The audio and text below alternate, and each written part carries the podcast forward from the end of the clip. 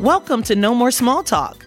I'm your host, musical artist, entrepreneur, and mom of two, Benita Jones.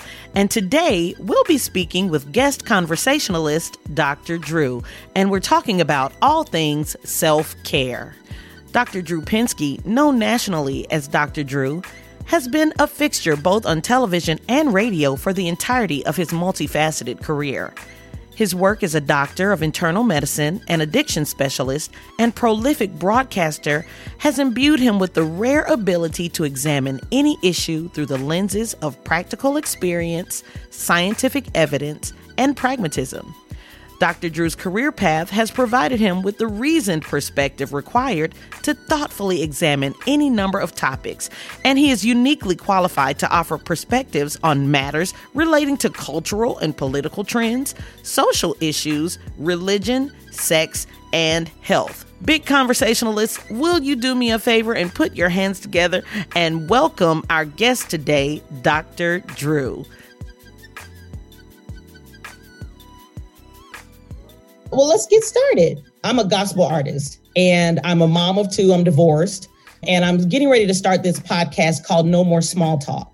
And so the goal of having you on today is really just to kind of talk through some of the things that are uh, challenges that we're facing in society today, things that we can do to keep ourselves healthy mentally, physically, and keep our outlook one that is hopeful rather than one that is dismal, dismal. Honey, I am so with you. The the hair stands up in the back of my neck when I, when you when you say how are we going to stay healthy in today's world? I just think, oh, for goodness sakes, it's just yeah, it's, it's just so challenging now. It is challenging, and and the first thing that I want to ask you actually is a veer off to the right, please. Um, and that is you're a medical doctor, trained and licensed, and all of those different things, and now you're a media mogul how did or when did the light bulb go off that said, you know, I think that what I'm doing here in the hospital, more people can benefit from that on a national or even global scale. When did that happen for you? It, it, it's an interesting question. So, so my involvement in the media started in 1984, actually 1983.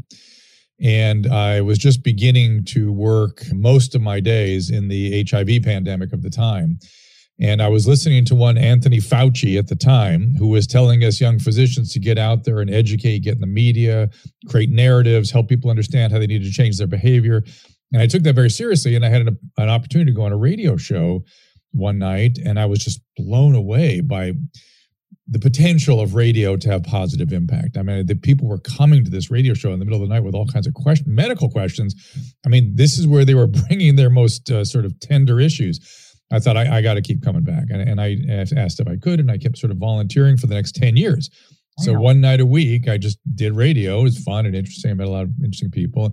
But I really thought then that that was a community service that I needed to do. And it sort of took on a life of its own and became a big part of my life all of a sudden. In like the early 90s, it became a nightly show and then it became a syndicated show and then it became right. a television show and the whole while i was you know i didn't use i didn't identify myself i didn't use my last name i didn't want anybody to really know i was doing it i just wanted to do it and not be seen as somehow promoting myself or anything as a result of it and even when we started doing loveline and mtv i was like look you got to leave me alone to practice medicine. I've got Friday afternoon and Saturday afternoon. You can have that. That's it. Otherwise, I'm I'm I can't. I'm too busy.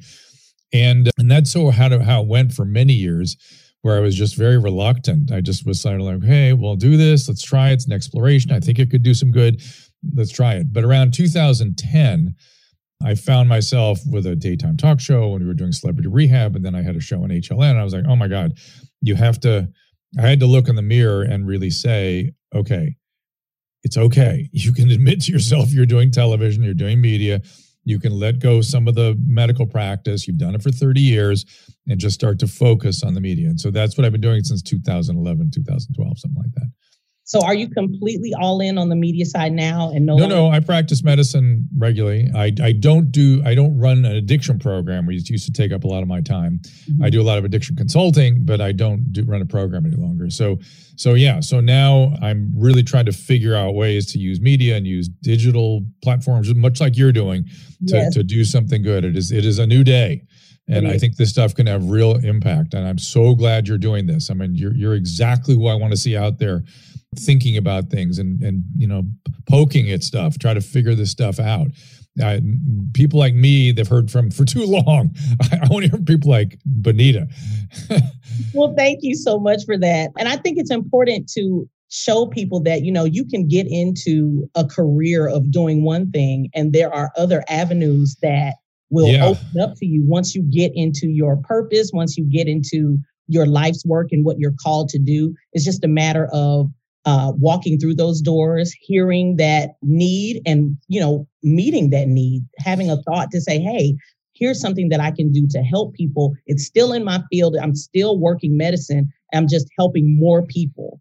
Yes, yes, and and the idea of walking through doors of, is really the right approach because people are always sort of think that somehow I had some sort of blueprint or I intended or I planned.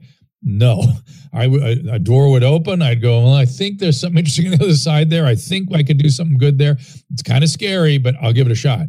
And uh, yeah, and that's sort of how it's always been. It's and I think I think it's a little more deliberate right now because we're trying to create platforms and you know but it's I, I, feel like it's a little more proactive, but it's still an ex, an improvisation, an experimentation. Oh, I love that, and I think that more people need to hear that it is experimentation, it's improvisation because yeah. they do think, you know, well, you had these doors open for you, or you knew this mm-hmm. person, and oh no, oh no, no, no, no, just uh, you know I woke up one morning and this kind of fell in my lap and I said, Do I want to try it or don't I? And I just kind of jumped in it and this is the result of it. So I'm, thank you for asking for answering that question rather. You bet.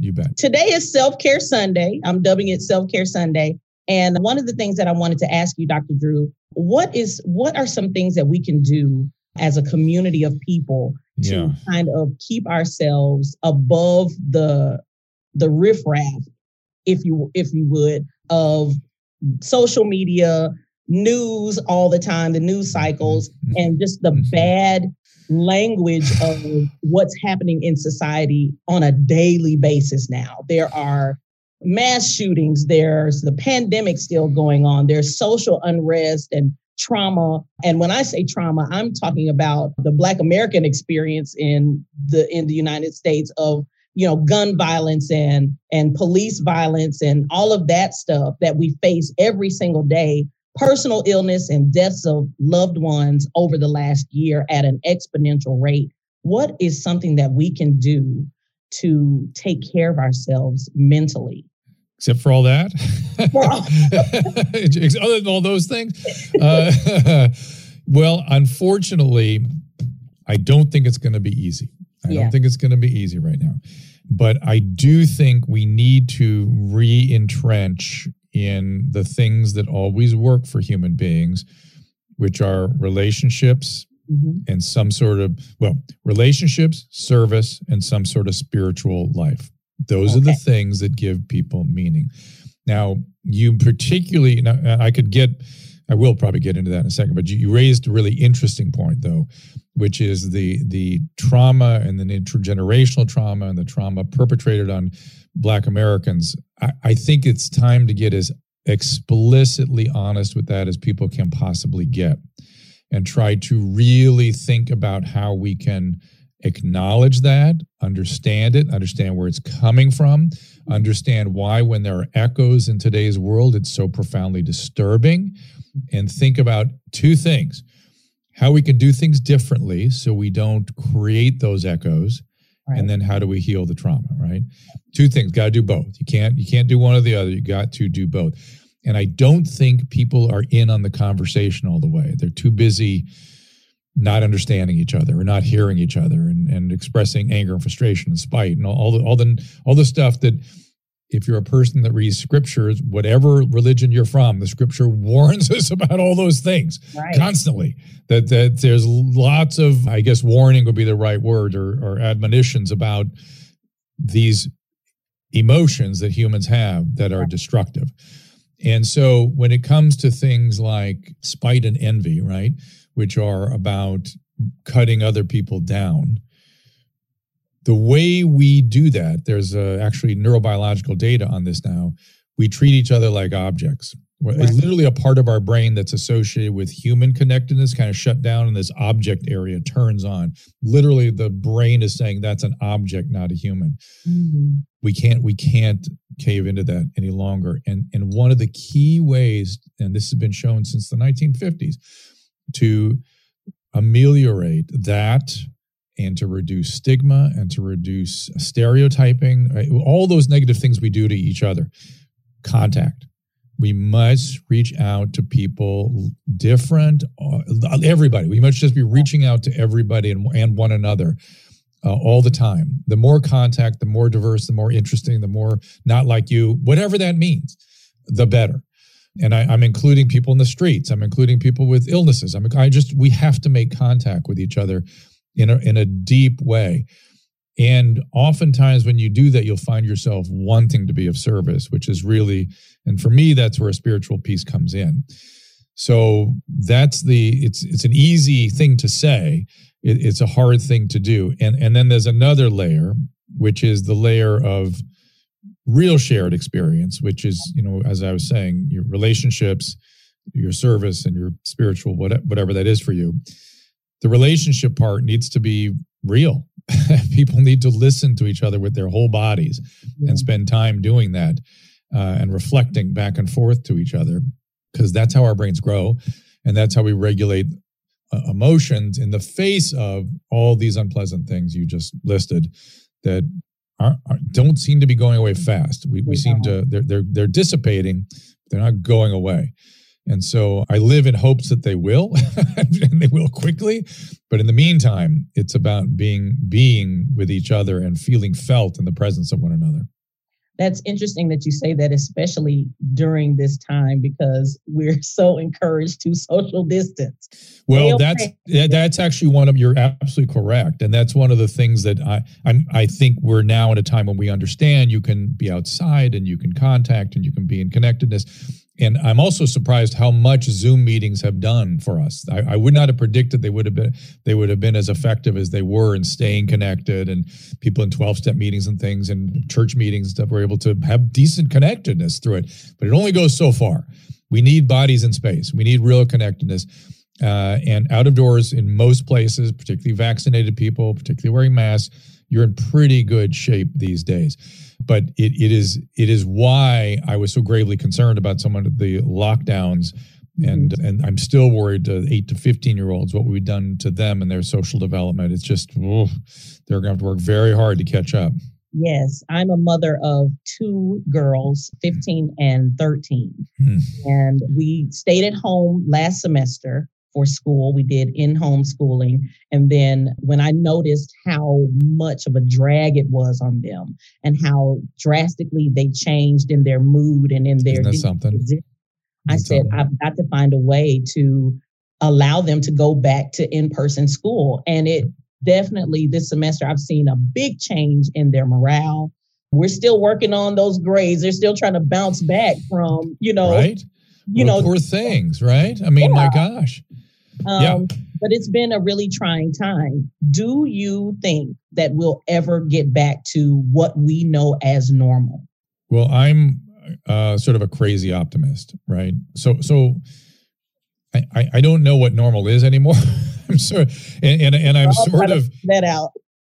And I'm sort of believe that things move forward in kind of a Hegelian way. This is a famous philosopher that had this idea that there was a a thesis, an antithesis, and then a synthesis. You know, things things go back and forth. I, I I'm not a pendulum guy so much as I think things get get together. Good things come out of both movements, and we come together with the best parts. So I do think there will be a new normal that will be better. I just I'm just an optimist that way, but it's not going to be without a lot of work and a lot of treachery and a lot of concern. And that that age group, you know, maybe this will have some deep impact on young people like your your your daughters, and will have sort of a profound motivating effect on them. So I, I, if we can find a way to convert it into something positive, you you know, usually when humans go through some drastic experiences, they usually find at least learn. They at least right. learn, if not find something good to to bring about. So I'm, I'm, I'm praying. I'm praying too. so. because this has really been a year. I think the last thing that I want to ask you, what can we do to get active, get moving? A lot of people, I hear a lot of people talking about the COVID 30. We've sat in front of our televisions and watched the news or watched Netflix. The worst. The worst. We've been eating and yep, we have been gotten fat. Yeah, we have. And um, here's the here's the simple advice: eat less, move more. and so, but but having said that, I think most I, I think carbohydrates are more of an enemy than we know. I know they are in my own personal biology, and I've had to really cut them out as much as I possibly could.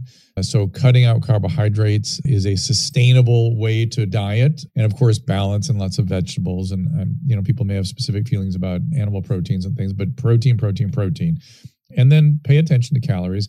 But then, in terms of moving, I always have said, you know, because I have practiced medicine a long time. And I am very luckily one of these people that really enjoys exercise. I'm not in the majority. Most people either don't like it or hate it. So, what I always tell people to get people going is I don't care which exercise you choose, do the one you will do, the one you don't hate, the one you will do. And, and these days, you can multitask so much. It can be a study hall. I mean, you could be listening to podcasts. You can listen to Benita every week. You can, you could, right? You can be really, it can be very much of a growing experience while you do your walk or your run or your weightlifting. Now, I'm having given that broad brush. I, I, I do believe in a in a balanced approach to exercise where you should be both doing some aerobic, some sort of something exertional for a period of time, and some resistance training. I, I, think you do do both. But again, how long you do each, that's up to each person. If you can put in 30 minutes a day of some combination of those, you're doing pretty good. Get the carbohydrates out, you're going to lose weight.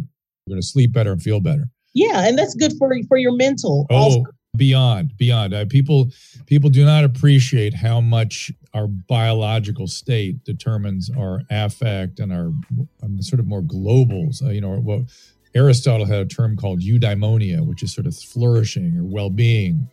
And then to a large extent that's about friends about relationships about service about make, living a good life but it's about being in a certain biological state. You have to feel good enough to do all those things. And uh, when we are sh- hiding in place, scared to death, that is not a good biological condition for us to be in. You need you need to break out of that. Self care in some shape or form should be a major part of our everyday lives. I've got my marching orders today regarding taking better care of myself, and I hope all of you did too. Whether it's sitting down for a heart to heart with a loved one, connecting with someone new, or doing some restorative work around your health, my challenge to you is that you do something today that lifts your spirits. A walk out in nature, a relaxing afternoon with a good book, a good old exercise session to get those endorphins going. Do what you have to do to ensure you aren't just existing, but you're flourishing. Right here in the middle of everything that's going on in the world, there is a choice set before us. That choice is in everything we do. That choice is life or death. Choose life. I'm Benita Jones, and this has been No More Small Talk. Thank you to my guest today, Dr. Drew Pinsky, for not shying away from the bigger conversations. Follow me on all social media platforms at Benita Jones Live and join me again for meaningful connections and big conversations real soon.